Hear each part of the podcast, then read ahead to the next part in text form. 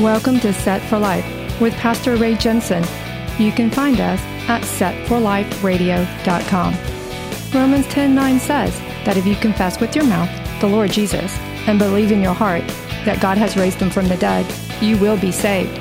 So let's listen from God's word, verse by verse, on how we can prepare for the coming of the Lord Messiah Jesus, who died on the cross so that you can be set for life. You're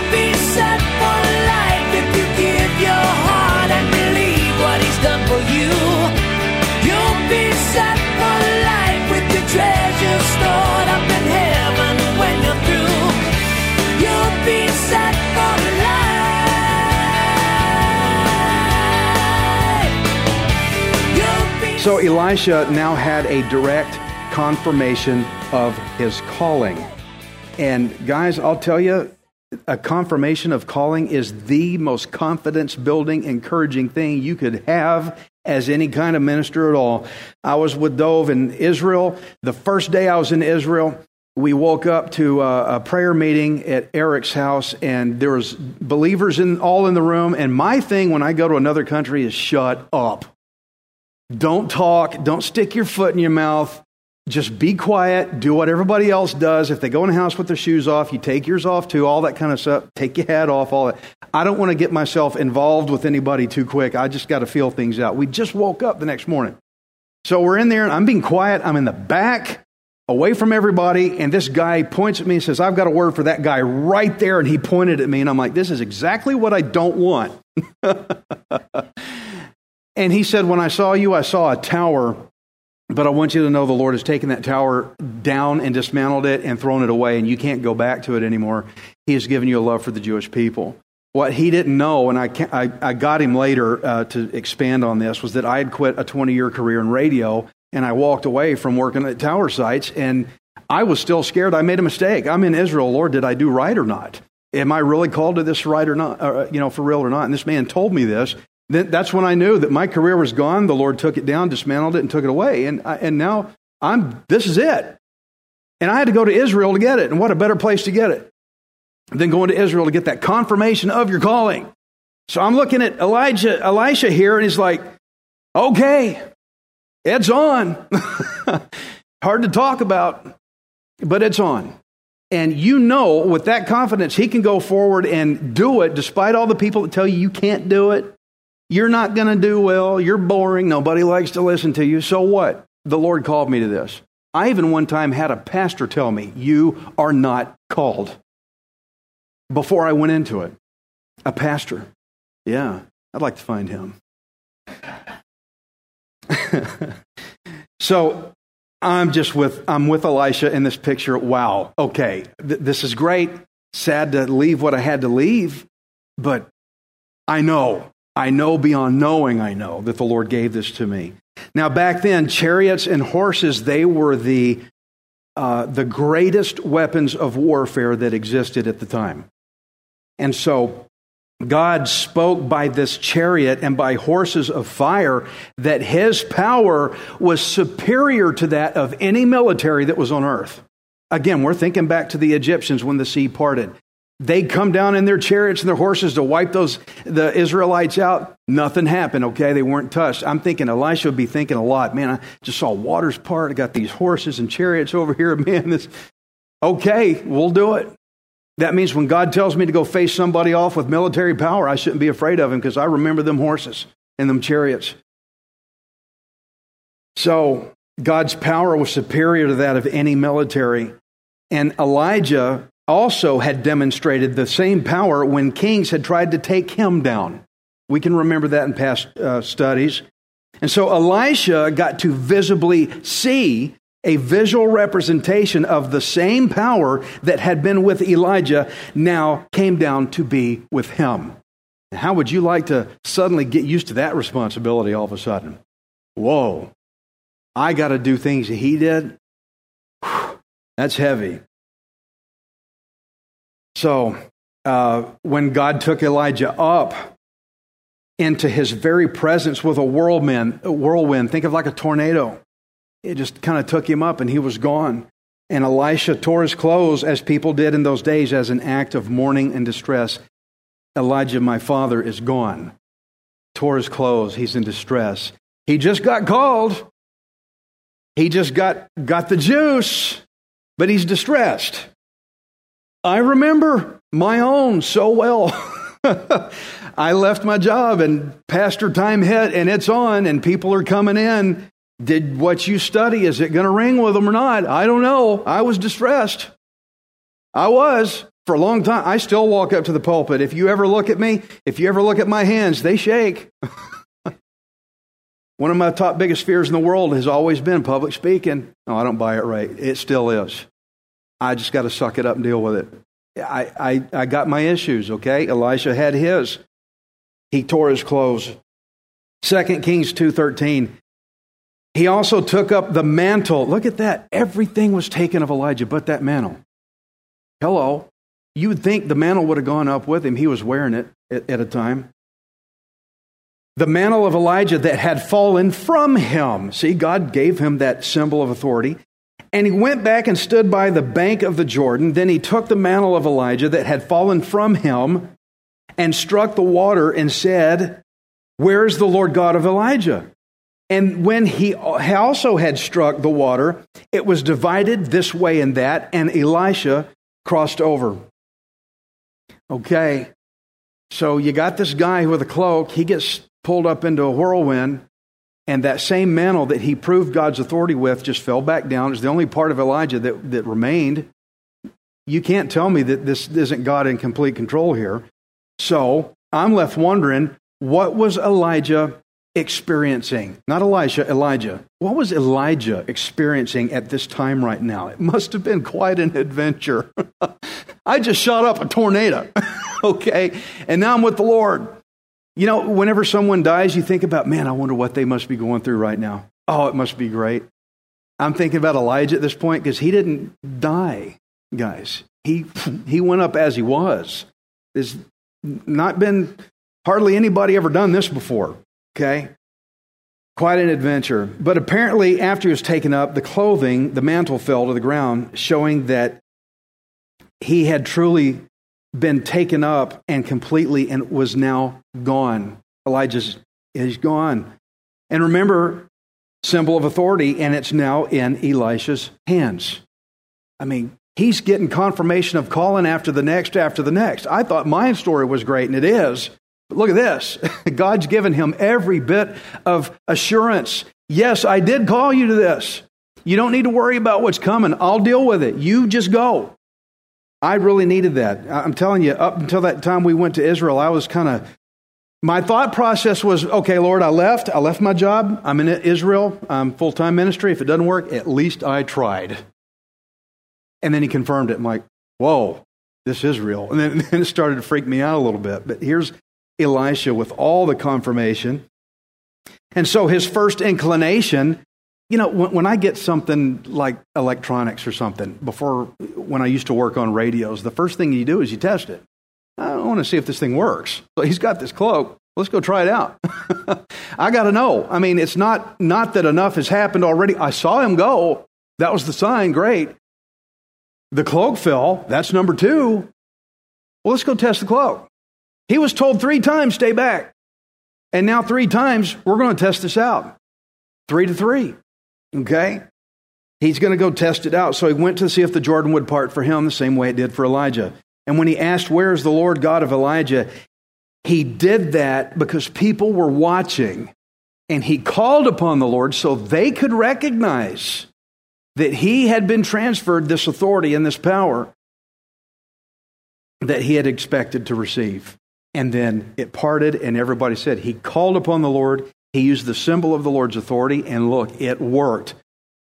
Elisha's it. He's the guy now. 2 Kings 2:15. Now when the sons of the prophets who were from Jericho saw him, they said, here you go guys, the spirit of Elijah rests on Elisha. And they came to meet him and bowed to the ground before him. Then they said to him, look now, there are 50 strong men with your servants. Please let them go and search for your master, lest perhaps the Spirit of the Lord has taken him up and cast him upon some mountain or into some valley. And he said, You shall not send anyone. But when they urged him, till he was ashamed, he said, Send them. Therefore, they sent 50 men and they searched for three days, but did not find him. And when they came back to him, and, and when they came back to him, for he had stayed in Jericho, he said to them, Did I not say to you, do not go? Okay. Um, these prophets, they recognized the transfer of authority and the power to Elisha, so they paid respect to his calling, but people just have this way about them. They didn't know what Elisha knew, that Elijah's taken up was directly to the Lord they, they, they were thinking, well, maybe it's some kind of a spiritual transport. He moved off somewhere else or something like that, so we need to go look for him. And so, since Elisha knew their search would never find him, he told them not to bother with it. But my problem is why did they insist on going anyway? Why did they insist on going? See, people get locked into this thing of following a person. They get to follow a person, a certain individual. And when that transfer changes, they still want to follow that one person. And I went through this uh, a, a long time ago. Now, before we get into this, I will say right now, and let me make a disclaimer: this is none of this is Dove Schwartz's fault. Okay, I'm not trying to paint a picture. Here, one of the few things, right? But when the church pastorate was handed over to me, and we actually made a little celebration thing about it. Somebody made a little baton and they put little stars and stripes and stuff on it. Dove actually handed this little paper towel roll thing over to me, and I took it. It was like a symbol. Here you go. You're it now. A lot of the people quit the church. They left. They'll do it. And I had the baton. I still have it in my office. you know, it's not going to last long, but I still have it. It's just what people do. Uh, they have a clinginess. And again, it's not Dove's fault. It's just what people do. We got so used to this guy. Okay, look, the Spirit rests on Elisha. Okay, where'd Elijah go? So what are you, what are you, what are you doing? He's, he's taken. The, the transfer happened here. You're not going to find him. Well, we're going to go. Well, we're going to go. We're going to go. We're going to go. Come on, let's go, let's go, let's go, let's go, let's go. And they pestered him to, okay, go. Look for three days, see what you come up with. They didn't find him. I told you. I've been through that. I'm, guys, I'm just telling you, I'm, I'm relating with Elisha the whole time. We had a lot of people up and left. The people that made the baton, they left. I'm just saying, I mean, God bless them. I pray they're doing well where they're at. But there's just something about when that happens that people don't go with it. They just don't. They had such a clinginess to Elijah that even though they saw Elisha part the water, they weren't fully ready to listen to him yet. Not like they did to Elijah. So Elisha let them search. I told you not to look. Look, it's typical of people that even though they see the torch passed, they're still not ready to accept the new guy. I've been there, and I'm sure you've seen it in your own cases too. 2 Kings 2:19. Then the men of the city said to Elisha, "Please notice the situation of this city is pleasant as my lord sees, but the water is bad and the ground barren." Okay, so word got around about Elisha. So the leaders come out and they're like, "Hey, let's use him for this bad water problem. He's doing things. Let's go ask him about it." The water was killing their crops. I'm sure people were getting sick off of it. Uh, I think the term for water like that is called brackish. It means it's very salinated, or if that's the word, or salty or something. It had a lot of salt content. It was killing their crops and making people couldn't really drink off of it that well. 2 Kings 2 and 20.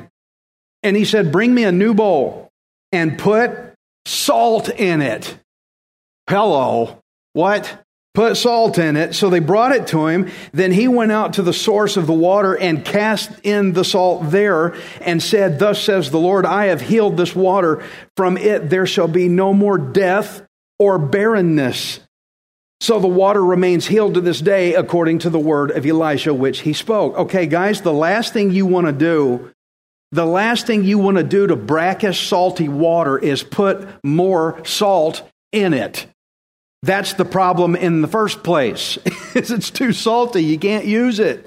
Bring me a big new bowl full of salt. And they brought it and goes, All right, I'm going to throw it right. At, what are you doing? That's the problem.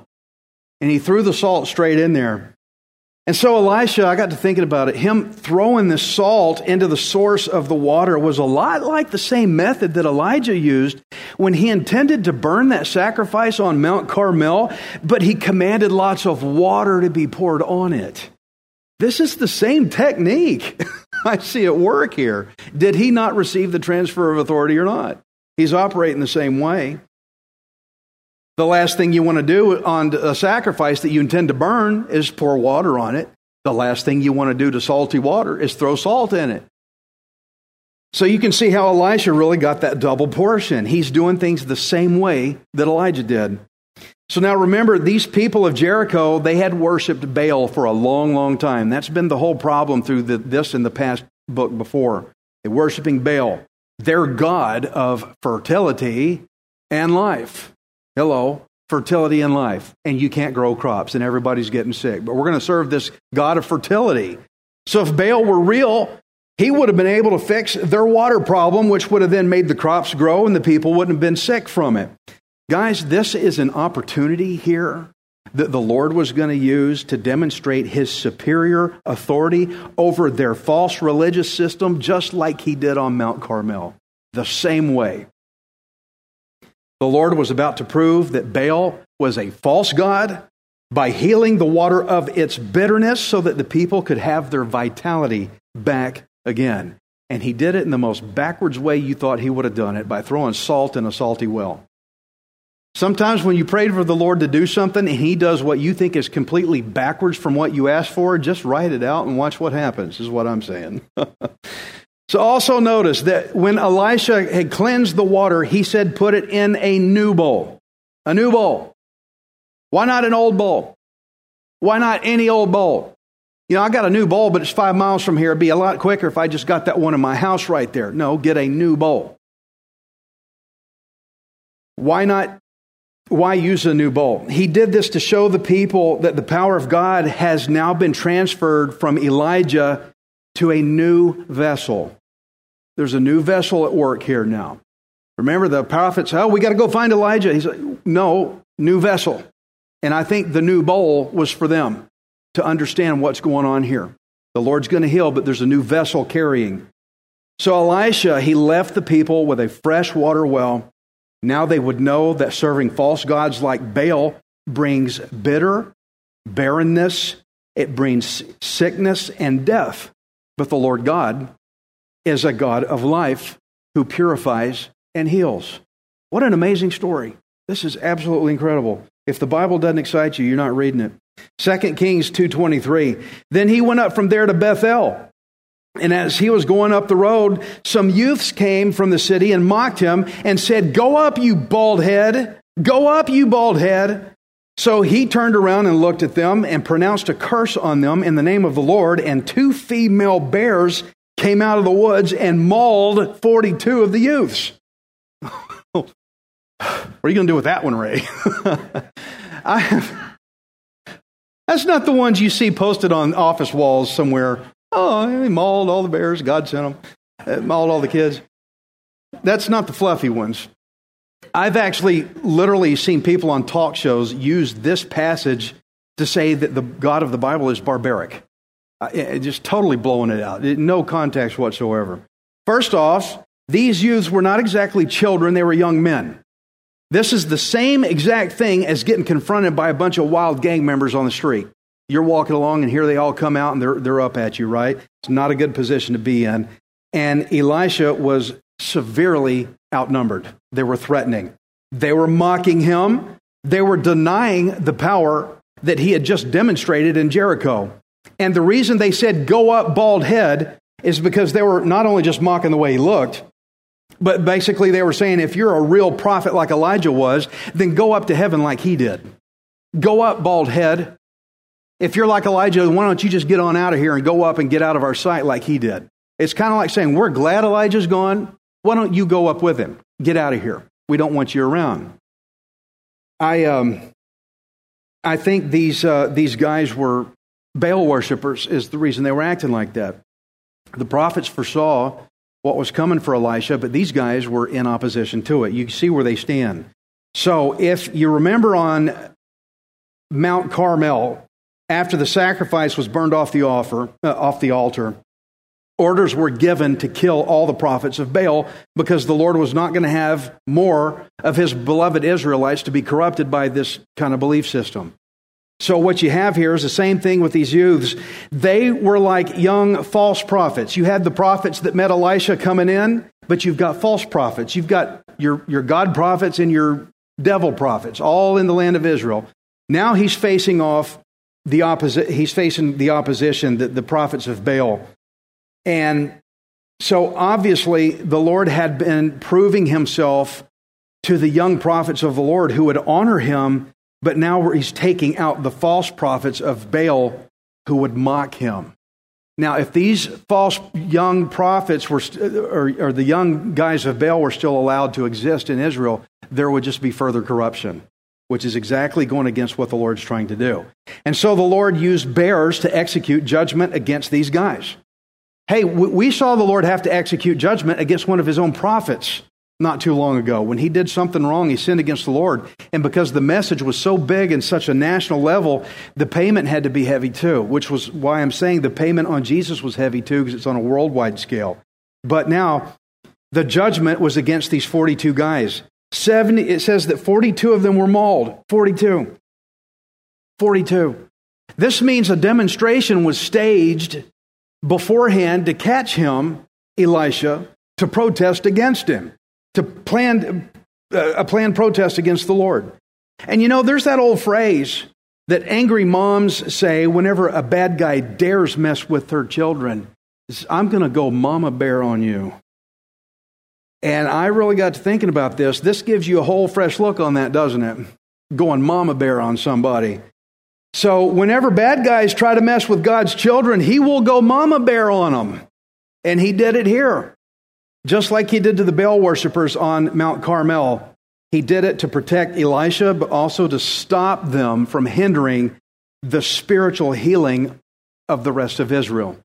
The Lord God protects his children. We had somebody sneaking around over here. We went in there. We protect our children. This is the Lord God protecting his children. That's what it is. It's not barbarism, it's protecting children. Any one of you, somebody messed with your kids, you would go mama bear on them too, wouldn't you? Enough said. Talk shows take that. All right. 2 Kings 2:25. Then he went from there to Mount Carmel, and from there he returned to Samaria.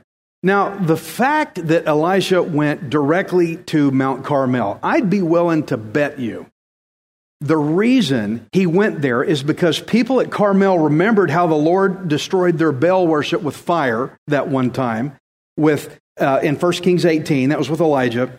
So after news of Elijah's departure came, some of the people might have been thinking, okay, he's gone now. We can get back to Baal worship again. Why don't we crank that whole thing right back up? Elijah's out of here. We have nobody against us. So guess where Elisha goes? He goes right up to Mount Carmel. Nah, don't you do it. It's still on.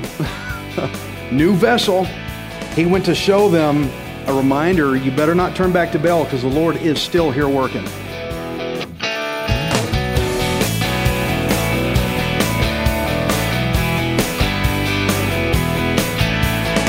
Thank you for listening to Set for Life. We hope you can join us next time, unless Jesus returns for us first. Set for Life is the radio ministry of Pastor Ray Jensen. We invite you to subscribe to our podcast at setforliferadio.com. Hi, this is Ray Jensen. Thank you for giving me the opportunity to encourage you in God's Word. If the Bible doesn't excite you, then you're not reading it. I want you to remember that you are not worthless, you are priceless Messiah Jesus died on the cross to redeem you so that you can be set for life. You'll be set for life. You'll have all you need. Just receive with a willing heart. You'll be set for life. You'll be on your way any day you decide to start.